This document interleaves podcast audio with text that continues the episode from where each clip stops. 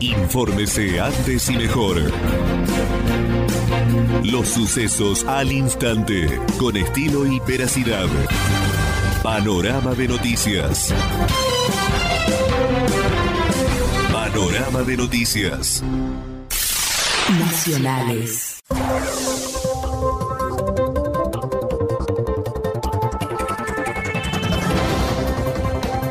Ante la llegada del F M I, Guzmán busca consolidar la reducción de la brecha cambiaria, pero el organismo pedirá mejoras en el frente fiscal. El ministro tuvo también éxito con sus recientes medidas monetarias, al devolver dinero al Banco Central y la colocación y venta de bonos, pero el fondo pedirá mejoras más sólidas en el presupuesto. También los límites y tiempos de la negociación son diferentes. Martín Guzmán buscará esta semana consolidar su reciente éxito, haber logrado al cabo de diez jornadas la cotización del dólar blue retroceda ciento noventa y cinco a ciento cincuenta y siete pesos. Guzmán, según adelantó, acordará un programa plurianual de metas fiscales, monetarias y extremas que tranquilicen la economía y permitan reducir al mínimo la posible brecha cambiaria.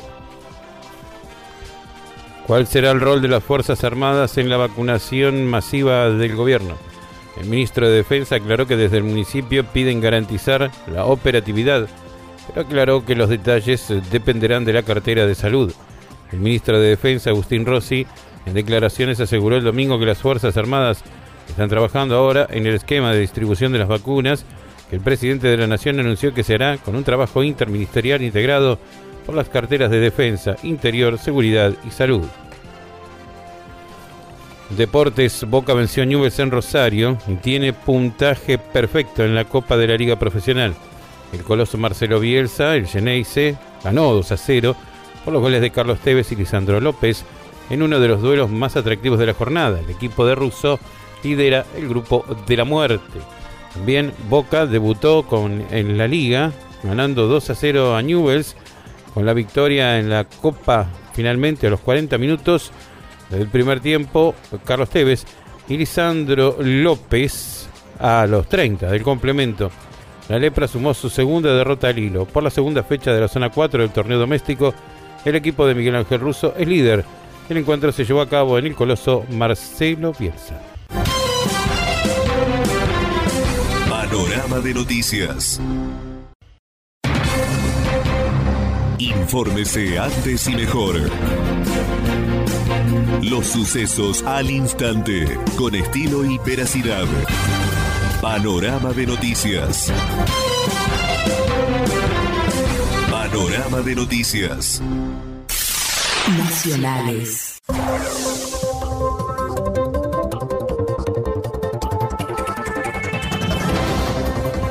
Alberto Fernández viajó a Jujuy para acompañar a Evo Morales en su retorno a Bolivia y evitará un encuentro con Milagro Sala y Gerardo Morales. El jefe de Estado se fue muy satisfecho por las muestras de afecto que recibió en la capital boliviana, sobre todo de los partidos del M A S.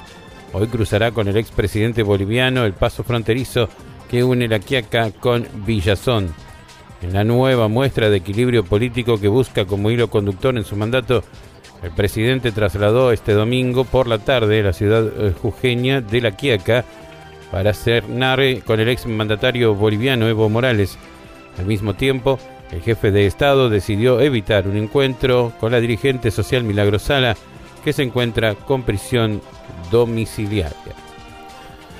El éxito del tercer remate ganadero evidencia la importancia de las políticas públicas para el sector. En el marco de la trigésima primera Fiesta Provincial del Ganadero, se realizó la tercera edición del remate ganadero con récord de animales en venta y valores conseguidos. Este resultado da cuenta del éxito y la importancia de las decisiones políticas tomadas para apuntalar a la actividad ganadera. Este sábado, siete de noviembre, se llevó a cabo un nuevo remate de animales en el predio ferial de Monte Carlo.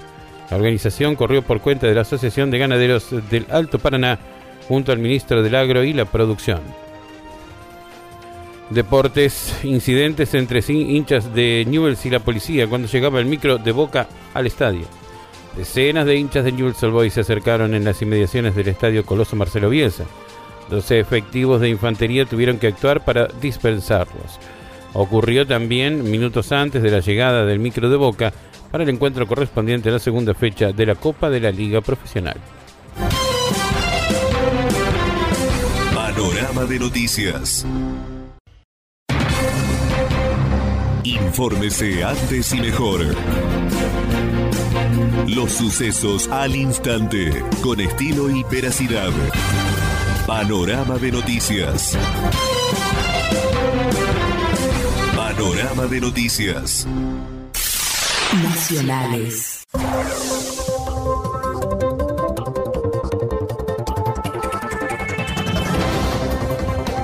Rogelio Frigerio dijo: no alcanza con ser expresidente.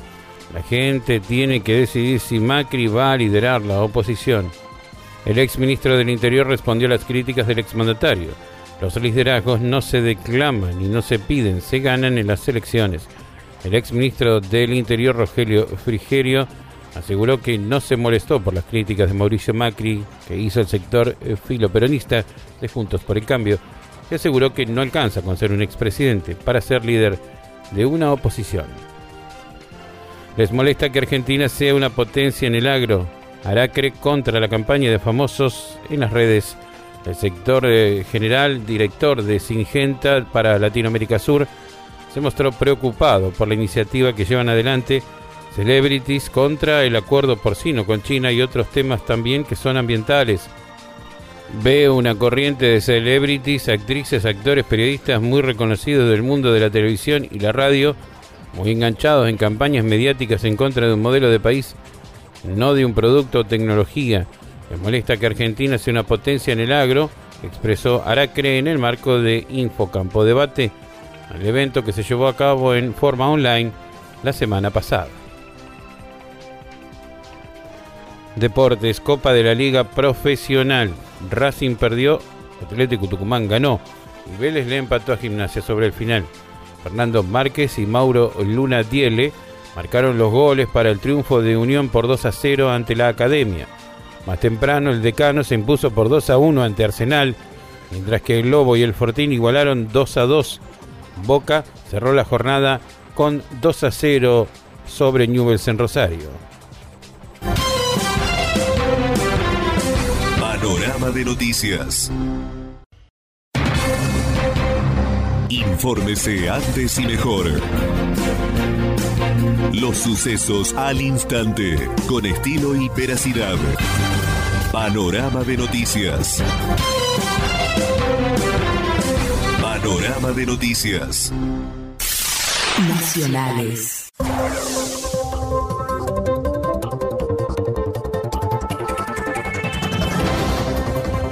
La F I P abre la inscripción a créditos subsidiados para el pago de salarios en octubre.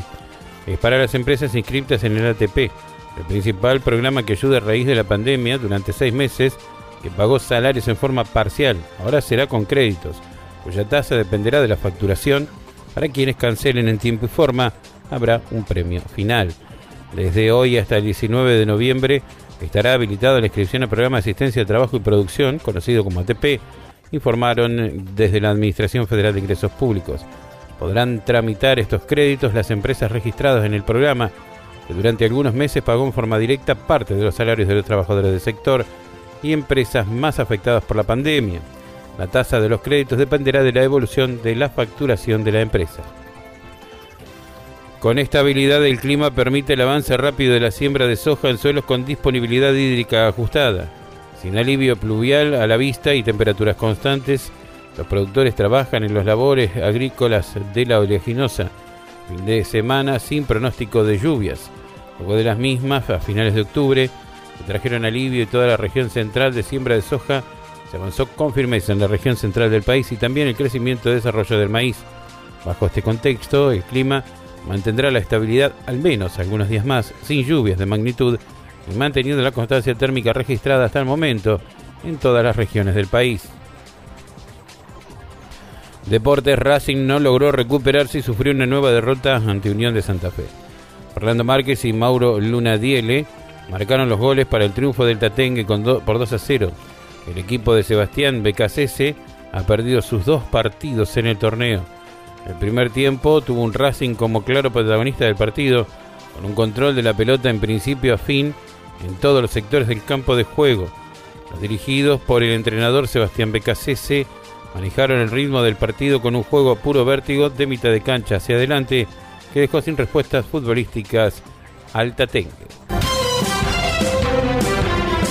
Panorama de noticias. Infórmese antes y mejor. Los sucesos al instante, con estilo y veracidad. Panorama de noticias. Panorama de noticias. Nacionales.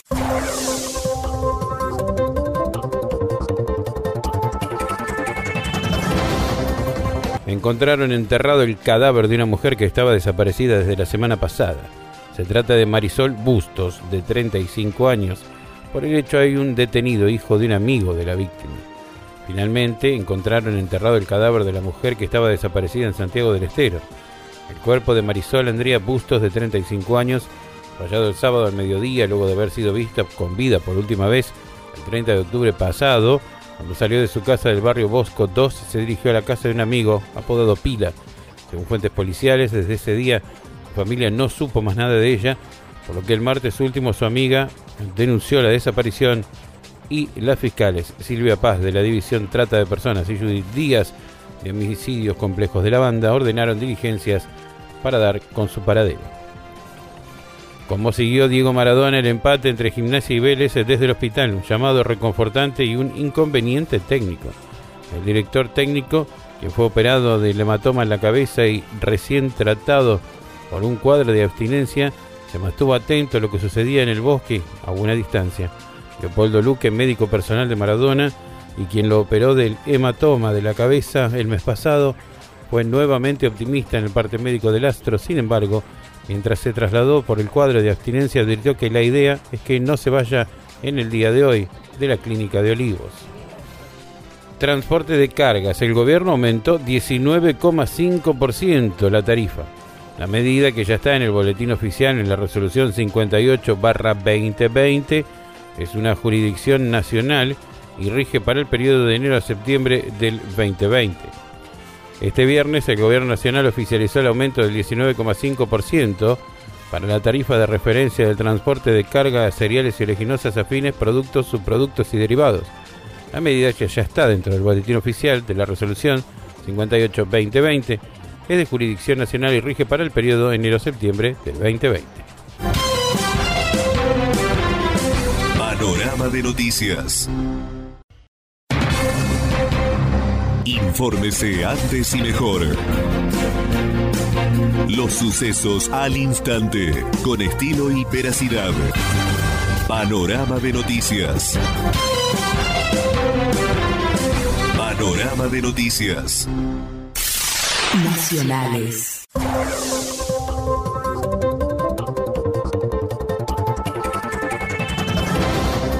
La trama secreta del viaje a Rusia, tensión entre los enviados oficiales, el precio de la vacuna y un cineasta argentino como lobista, además de los dos funcionarios enviados por el presidente Alberto Fernández.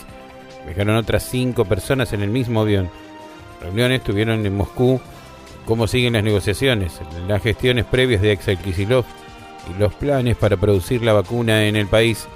Un total de siete personas se embarcaron en el vuelo doscientos cuarenta y cuatro de British Airways, el destino final a Moscú, para negociar en secreto la compra de la vacuna Sputnik cuatro, que todavía aguarda los resultados de la fase tres. En el gobierno repiten que la comitiva solo estuvo integrada por la viceministra de Salud, Carla Bisotti, y la asesora presidencial, Cecilia Nicolini, una politóloga que cuenta con la confianza de Alberto Fernández.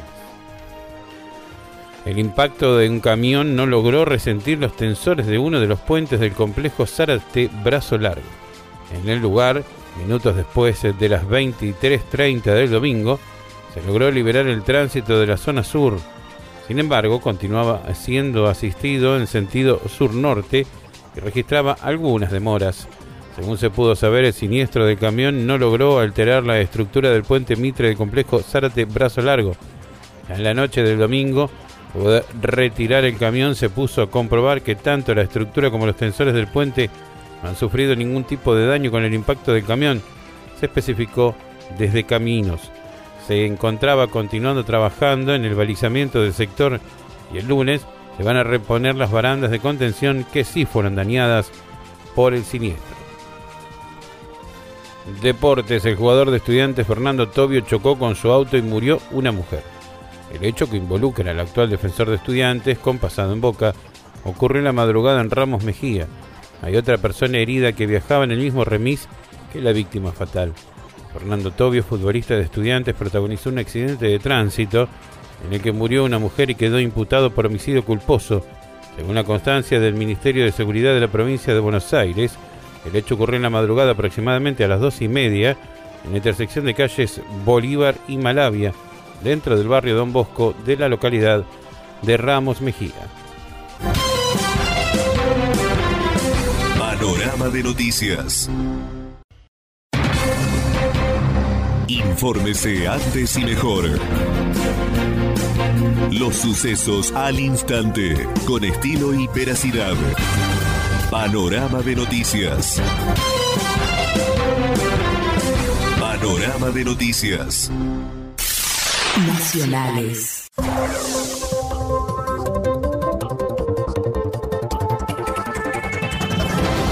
Coronavirus en Argentina. Confirmaron cinco mil trescientos treinta y uno contagios y doscientas doce nuevas muertes en el último parte oficial.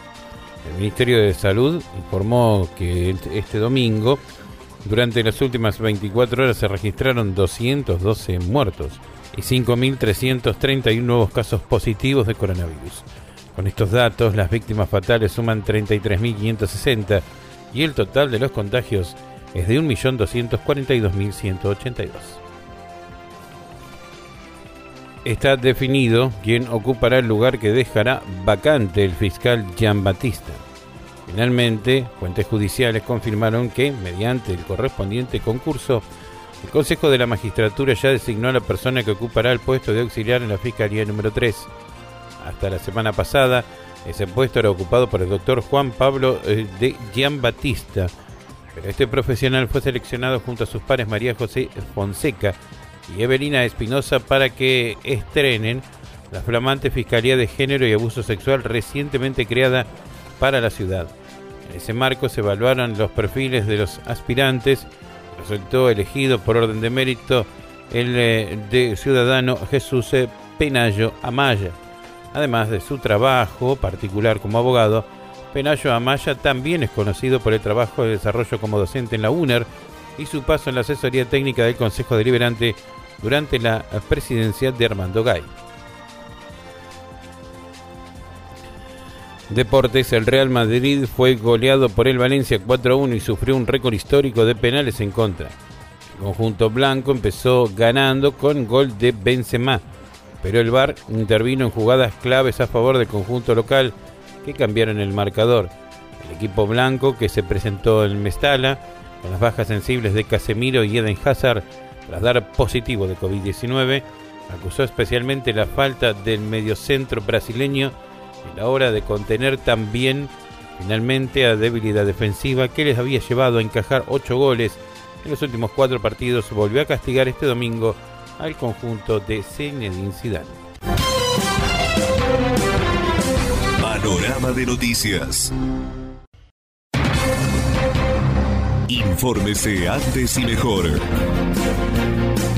Los sucesos al instante, con estilo y veracidad.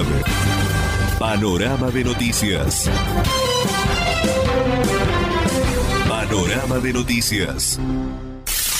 Nacionales.